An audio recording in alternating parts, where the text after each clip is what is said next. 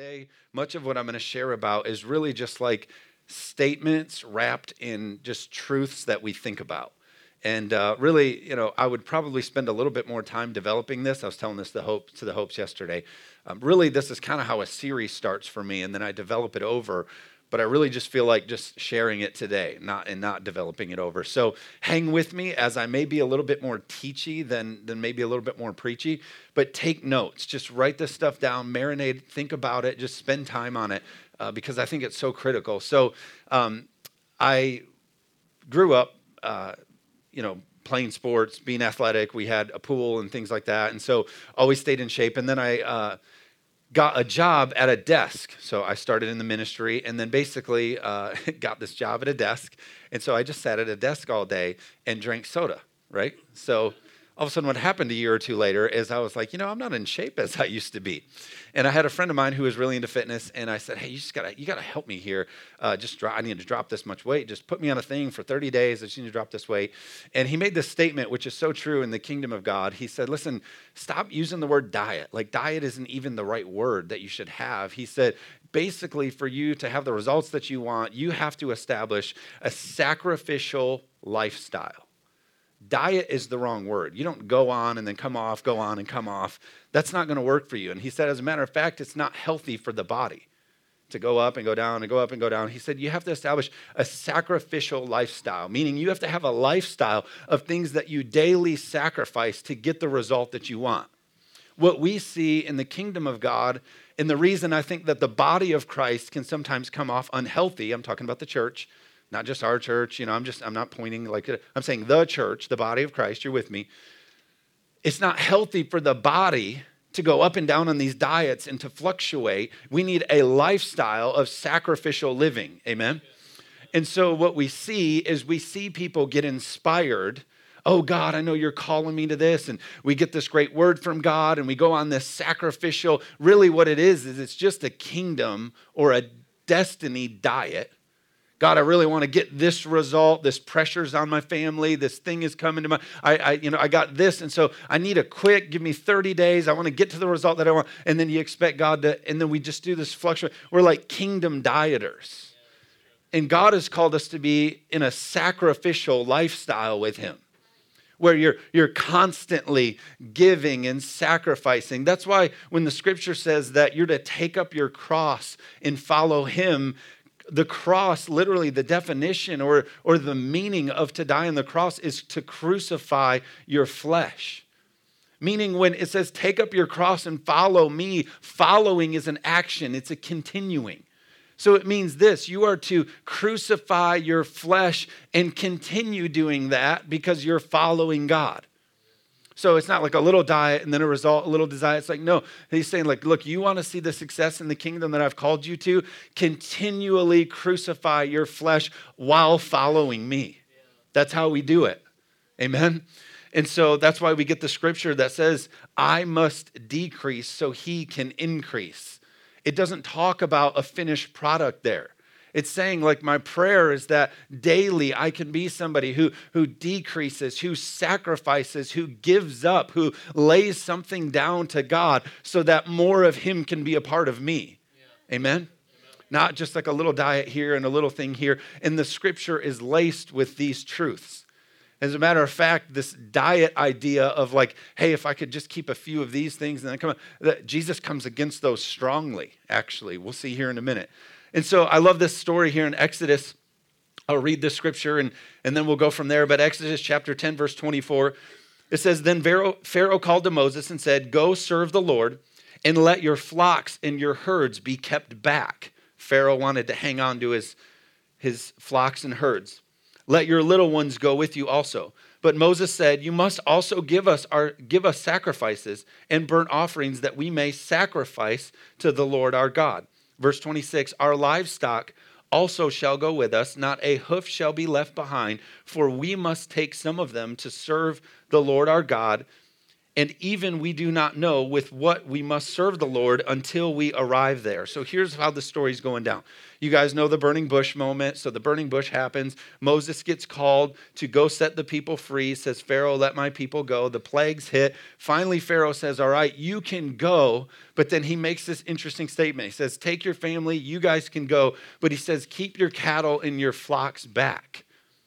So at this moment, they didn't have the presence of God. They didn't have the blessing of God, if you will. They didn't have that on them for 400 years. They couldn't make sacrifice in captivity. And so for 400 years, they knew to get the return of the presence of God, they had to have something to what? Sacrifice. It's not going to do us any good to leave this place and go to a place if we don't have something to sacrifice to God. If it's not going to cost, if we don't have something to, amen and so he's saying, I'm just not going to do it. I'm not interested in it. And I know the reason Pharaoh said it that way is because he knew if I take their sacrifice, they'll end up right back where they came from. Do you know that happens to us as Christians all the time? We get saved, we get walking with God, we lay some things down, and we leave Egypt, which is a picture of slavery, which is a picture of sin. So we get saved, we get set free from things, and then we stop sacrificing. We stop taking up our cross. We stop laying down our lives. And what ends up happening is we go right back into what? Captivity. We fall right back into a sin. We fall right back into a struggle. Why? Because we, we fail to keep that sacrifice of that lifestyle of sacrifice before God. Amen?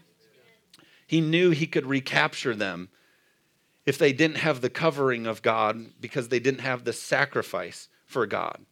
I believe that it's our sacrifice that keeps our eyes on God in our life when we want to keep vision and we want to stay focused and we want to keep God in front of us, uh, it's our sacrifice. It's what, it's what we push aside and what we lay and what we give up to God is what helps keep us focused on God. It helps us remember and retain what's important. I thought about it like this it's just like uh, how do you keep a fire burning? How do you keep something going and strong? You keep adding to it. You continually, right, sacrifice. You keep putting on the altar to keep it burning. Uh, the definition of sacrifice is an act of offering something precious.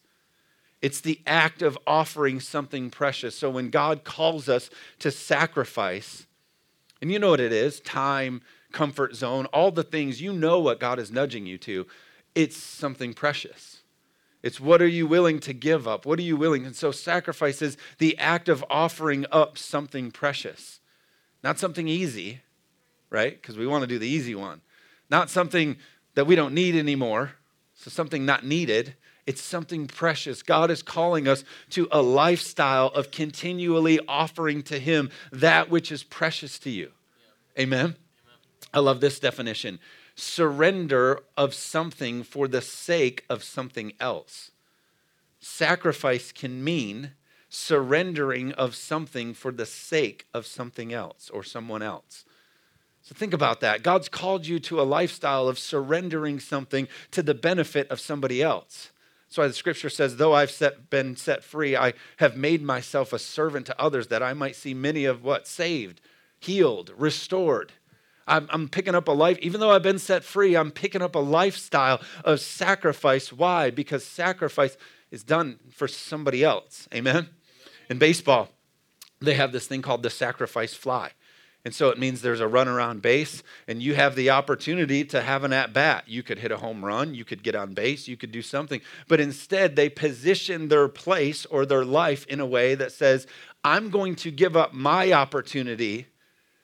And so they hit the ball into a way that that person catches it and it gives this person enough time to run and score. It's the sacrifice fly, meaning I've positioned myself to do something so that somebody else might win. Amen. I'm giving up my opportunity to score you. Amen.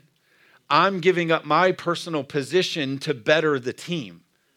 I wonder how many of us wake up in the morning and we say, Today, my mission is going to be to give up my opportunity so that I can score somebody else. I'm going to give up my plans, desires, my things that are precious to me so that I can better the team or score the team.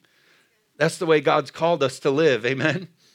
I love it. Uh, we use this statement all the time. What are you willing to give up to go up? What are you willing to give up to go up? The scripture talks very much about how God prunes us for growth and all these kinds of things. But it's like uh, if you've ever been to the airport, right, and you bring your luggage and you think you weighed it right and you didn't weigh it right. And so all of a sudden you're in that scramble of like, what can we give up, right? You're leaving shoes. You're like, because I gotta, I gotta get it to, what are you willing to give up so that you can go to the next thing? I think there's things in our life, there's stuff that we participate in, the ways that we think, there's things and we just it's god saying hey like what are you willing to get rid of so that i can take place of to take you to the next level? They just had the nba draft which is where college players get selected for the nba and so your whole life you essentially get weighted out. You play uh, little league and then you play high school and then you make it to college. But every phase you know gets rid of another layer of players. And uh, and so that's what happens in college. There's all of these you know I don't know what it is, hundreds of thousands, thousands, I have no idea, basketball players in college. But then another level makes it to the NBA. And I heard the commentators saying, you know, uh, as they would talk about different athletes, they would say, man, this one gave up so much to get here or this one uh, put in gave up so much or this one did this to be here. What they were describing is like the reason or the way that this person made it to here is because they were one who was willing to just give up the most to go the most. Amen? They were willing to say whatever's hindering me whatever's holding me i'm willing to give up the most to be able to get to what my best is. Amen? I believe we need the same ideas in god. Uh, think about it this way the minute that you say, I'm not willing to do that to God, is the minute you put a limit on God. You can limit God in your life. He's a gentleman. We hear it all the time. He's, he's not going to make you do anything, He's not going to force you. And so, anytime that you say, Oh, God, no, that's the line. That's the line. I'm not doing that. I'm not sacrificing. I'm not crossing that. Amen. Yeah. Is the day that you can literally tell yourself, That's the day I limited God. That's the day that I put the cap on God, which is insane, right? Because He's the God who can do more than you could ask or think or imagine. Why would you put a cap on that? But we do all the time. Oh, God, this.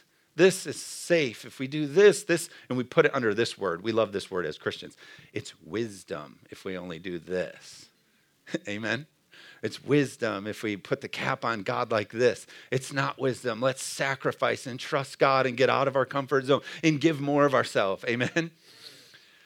I thought about even Job. You know, there's this story of Job. You can look at Job's life, and God, Job was so blessed, the blessed in all the world at this time, right? Is what Scripture's saying, all this stuff. And the devil uh, the enemy's walking around and there's this conversation of man like look at this guy job. Isn't he just killing it? God's talking to the devil and he says this guy's killing it. And uh, they get into this conversation and what they begin to look at is the reason that job was so blessed and the devil's like i can't even touch him. He's got like this hedge of protection around his life. I can't even come at that guy.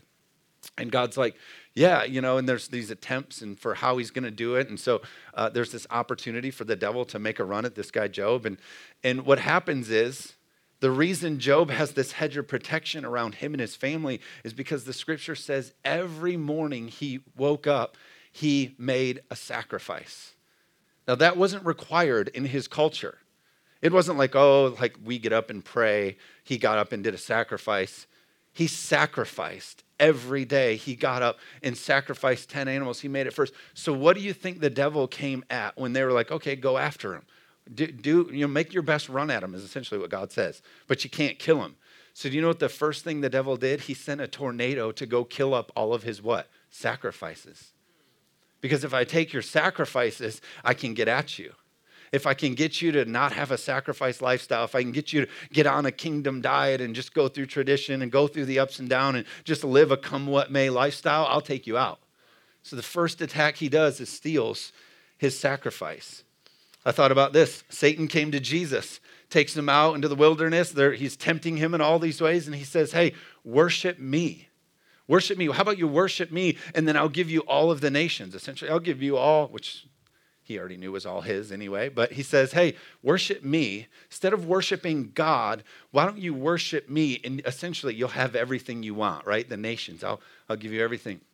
Do you know that in Scripture, our worship is called a sacrifice of praise. It's a sacrifice we lay on the altar.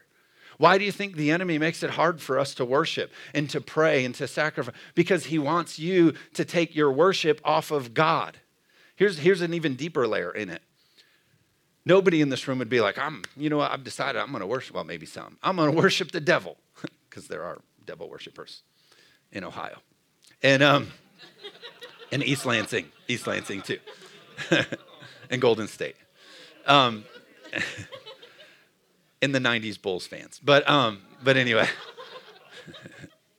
so I'm just putting it all out there. Still bitter from the finals. Okay, forgive me. um, so, so, all right, let's back this all up. Humor aside. Okay. So, in worship, our worship to God is called our sacrifice of praise. We realize it takes sacrifice to come into a room like this and sing out loud and raise our hands and put God first and worship. And it's a sacrifice because our bodies are going like, just let's go through the motions. Let's just, we got the next thing. And it's a sacrifice of praise to lift up our words. Amen? So, what the enemy tries to do is he says, listen, they're probably not going to come in and worship me, the devil. But if I can get them to do anything but worship God, I still win. Because we're created to worship. There's power in worship. And so, even to come into a place and just let religion be stale and dead and hands in our pocket and we don't sacrifice our praise, he's still winning.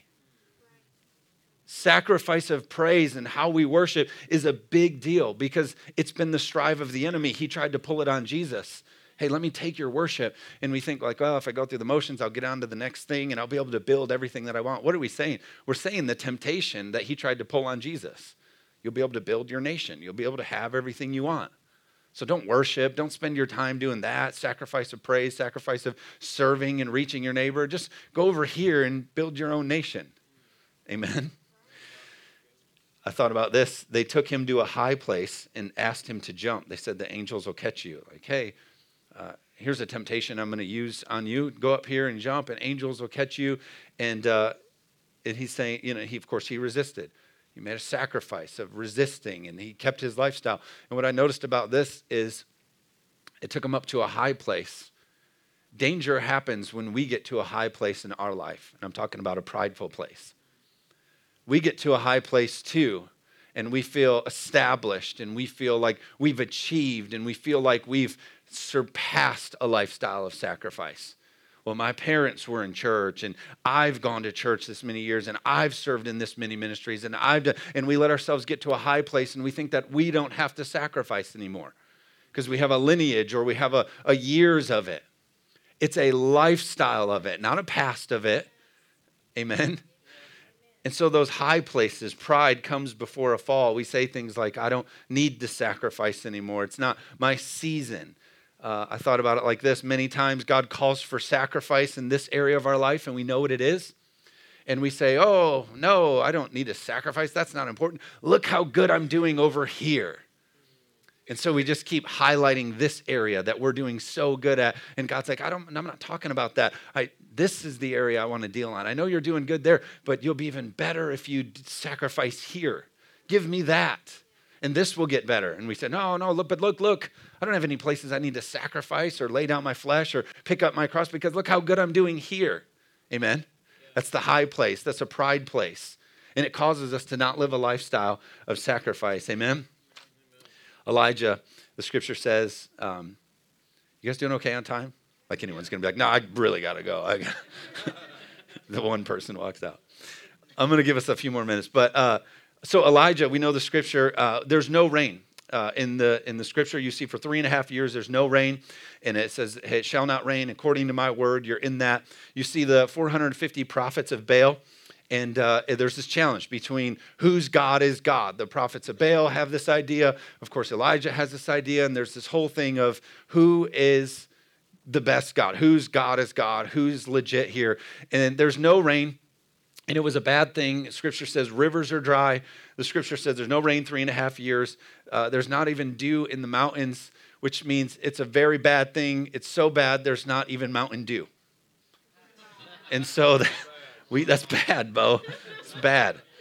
Um, but so the bad time, you understand the bad times that they're in. They can't even, No dew in the mountains.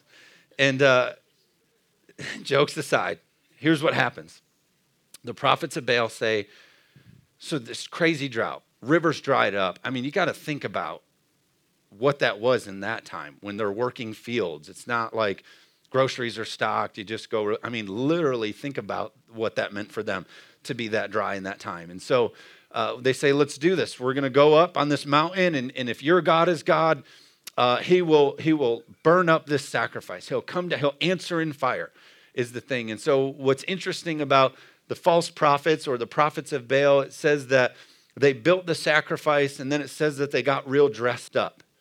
So they got real flashy. They got real good looking on the outside. And then it says that they danced and they were leaping and they were loud. Okay? And so what they did is they made it come off as if they had everything put together. They looked good, they had the right answers, they said all the things, they were loud, they were dominant, and it sounded like they were just like the, the loudest. I think sometimes in culture, the false prophets can be the loudest. And they can come off like they got it all put together and they're smarter and they're craftier. And look how we're saying it right. And you're, amen. Are you tracking with me on that? And so here, that's what they're doing. They're making this big scene. And some people, they're saying it gets louder and louder and louder. And so Elijah's turn comes. And this is what I want to focus on. It says that he makes the same thing, but then he says this. He says, Hey, go get me four barrels of water. So they make a sacrifice that they're planning that the winter it gets burned up, okay? And he says, Go get me four barrels of water. He didn't say, Go get four pitchers. He didn't, you know, go say, he said, he didn't say get a rag and we'll squeeze a little out. He said, go get four barrels of water. Why? Because he knew an altar built with no sacrifice is meaningless. An altar that you come to and you don't bring sacrifice to is meaningless. A church that you go to without sacrifice is meaningless. Amen. God didn't call us to go to church. God didn't call us to go through motions. God called us to lay down our lives and take up a cross and follow Him and have great sacrifice. Amen? Amen? He showed it. He showed it. Hey, do you want to know how to live? Do like me. Take up your cross, crucify yourself. Meaning, what does it mean? It means give your life for others so that we may see Him saved, healed, whole. Amen? And so the scripture says, so he gets these four barrels of water and he dumps it on there. And you think, like, okay, uh, that's amazing. I can't believe that he did that. And then guess what he tells his guys? Go get four more. And then a third time, go get four more. Why? Because we're going to make sure that this thing is filled with sacrifice. The scripture says that from heaven the fire came down and licked up all the water, meaning none of it was left. Amen? Amen. God paid attention to every sacrificial drop. I'm here to tell you this morning every sacrifice you make, God makes account for. He's going to notice every last drop of sacrifice that you make, and He will reward you for it. Amen? Water was rare. He understood it needed to be a precious thing, something that He didn't have a lot of. And it needed to be noticed when it was given up. Like, oh, we notice. Many times we make a decision. Oh, I think, I think God's calling me to do something. Oh, yeah, we better not do it because we don't have a lot of that. Or, oh, if we do that, it will really cost us. Or, oh, we can't say yes to that because we would notice it if we gave it up. That's what God's looking for. What area of your life are you able to give up that's going to cost you something? That you're going to feel it, that you're going to notice that you gave it to God. Amen? I love this statement ministry that costs nothing accomplishes nothing. Like we got to be all in, we got to put in. Amen? I'll close with this the uh, scripture tells this interesting story, uh, and there's a lot to it that I can't cover right now. But uh, the Philistines, uh, they attack Israel and they stole the Ark of the Covenant. And wherever the Ark of the Covenant was, there was victory. And so, of course, their take on it is like, if we get it, then we'll be the. And so they take it, and uh, they're dying from it and there's things happening to them, uh, obviously through their disobedience. And so the scripture begins to describe that they said it hitched it up Check this out. This is so strange, but so great. It says that they take the Ark of, of the Covenant, which for those of you that don't know, it's this box thing that can travel and people carried it and were over it. There's all these things that go with it. But the scripture says that they hitched it up to two calves. Okay, cow, cows, two cows, two calves. And they had just given birth. These two, they hook them up to these two cows. I don't know, ox, whatever, however they would transport these things. But they had just given birth. And what they said at this time, the Philistines said, if those cows carry that box back and stay on the course, then we'll know. And they walk behind it, and there's all this stuff to the story. But the scripture literally points this out. It says that when they were walking, the cows were walking, they were lowing as they went or they were cow crying as they went. They had calves back here. But even these animals understood that they had to carry to carry the blessing, to carry the presence of God, the promise, the promise of God. There, there had to be a season of sacrifice. Even these animals knew that they, they went, they went on the way, and the scripture says they stayed on the course. I believe that they were they were led by God, even these animals. And it said, but along the way, they went lowing, they went crying, they went in discomfort as they were leaving something. Are you with me? Same call is on our life. I believe many times in our life, the blessing is hitched up to the sacrifice. Say it again. Your blessing is hitched up to your great sacrifice.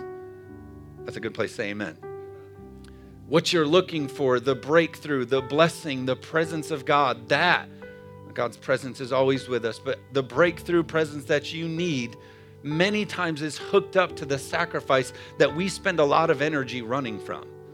Like God's called, oh, no, no, no, we can't be that. We can't be a part of that. That's not what we do. We're not comfortable. We, and the blessing is hitched up to the thing that you need to just trust God, even in the pain, and go down the road. Amen? I hear it all the time. We'd love to be more involved. We'd love to make a difference in the community. We'd love to, but you know, Sunday it's our family day. What day is the Lord's day then? Oh, you know, uh, you know, we're we're really, uh, you know, we'd love to do more. We'd love to be used more. We'd love to make a difference in our community. Uh, but you know, we're you know we're God. You know, God is. We take care of our relationship at home. You know, we we serve God at home. We serve God at. Okay, how do you do that? Well, I pray and I read the Bible. You know, that's not sacrifice, that's obedience. Right? A lot of times we go like, well, I'm, I'm, I'm killing it with God. I'm, I'm taking up my cross and following him. And what are you doing? I'm being obedient to the basics, right? And I'm not downplaying any of those. And I know that at times it's sacrificial for us to do those things. I understand that in our schedule and all those kinds of things.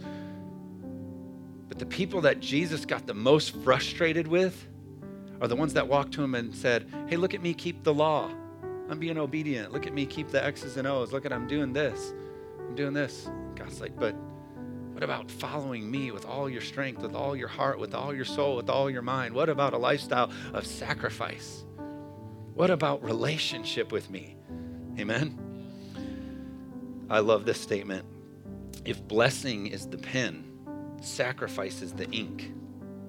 It's our sacrifice that makes the difference. And then the amazing thing with God is the blessing, the return that we see on it. Mark chapter 10, verse 29. Truly I tell you, Jesus replied, nobody who has left home or brothers or sisters, or mother or father, or children or fields for me and the gospel Nobody who's left those things, nobody who's sacrificed time, nobody who's sacrificed family, nobody who's sacrificed friendship, careers, all of those things, nobody who's sacrificed those things will fail to receive a hundred times as much in this present age. In this present age. Like God is up there, like calling for sacrifice, calling for sacrifice. Why? Because He's also up there waiting to be like, I can't wait to a hundred times back to you in this present age. Your reward. He's not asking great sacrifice so that He can take from us and, you know, He's doing it because He can't wait to be like a hundred times as much in this present age. And it says homes, brothers, sisters, mothers, children, and fields. And then it says along with persecutions. And in this age to come, eternal life. None of your sacrifices go unnoticed. The scripture says that heaven licked up every drop of water, noticed it all, paid attention to all of it. Same thing in your life. whatever you're willing to say yes to sacrificially, God is paying attention to because He's going to reward it greatly, the scripture says, in this life.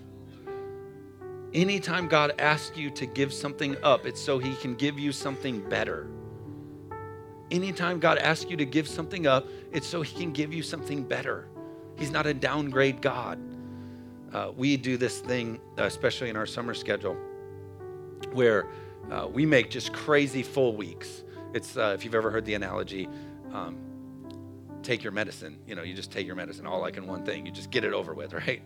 And so a lot of times we'll do that with our schedule. We're just like, we'll load it, we'll just make it crazy in a week. And then, you know, that the next week, then we get like an extra night to ourselves or whatever, that kind of thing. We get a little bit more breathing room. And man, I'm telling you, those weeks of sacrifice, there's times where you look at everything on the calendar, you're just like, oh my gosh, is this going to be, this is a big deal. And we just push through and we sacrifice and we, I've never regretted one of those weeks where you've sacrificed and you just give and you go all in. Any of the things that God called you to. You go all in, you never regret that. I'll say it to you like this I've never met with anyone who's given extra to God and regretted it, but almost daily I meet with people who held back from God and regret it. I've never had somebody be like, man, we, we, we trusted God and we just, and I regret it. But most of the time, when someone needs to meet with us because it's gotten off track or it's derailed, or it's, it always starts with, well, we know God wanted us to do this, or we were on the path like this, and then we stopped and we've lost sacrifice and we've, amen, and regret. Keep a lifestyle of sacrifice. Let's not be kingdom dieters. Let's all in. Let's make daily adjustments to put God first. Like Job, we get up and we do extra. Amen? So the scripture says if a man compels you to go one, go more do more because sacrifice is better. Amen.